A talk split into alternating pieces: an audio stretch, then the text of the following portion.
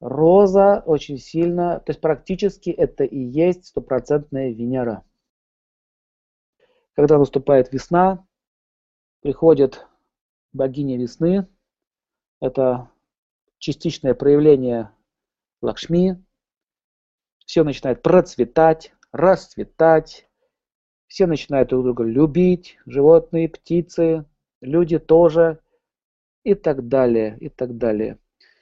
Вот это вот состояние Венеры. Поэтому, если вы хотите уловить это состояние Венеры и зафиксировать его в своем сознании, вам нужно научиться медитировать на весну или на розу, на живую.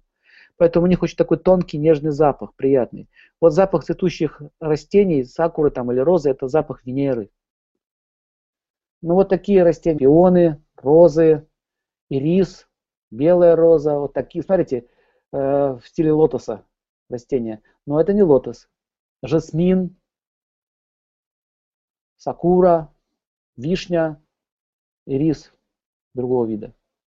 Это все венерианские растения. Поэтому, если вы будете держать в доме венерианские растения, в этот дом будет наполняться Венерой. У кого проблемы с Венерой, держите в себе розочки,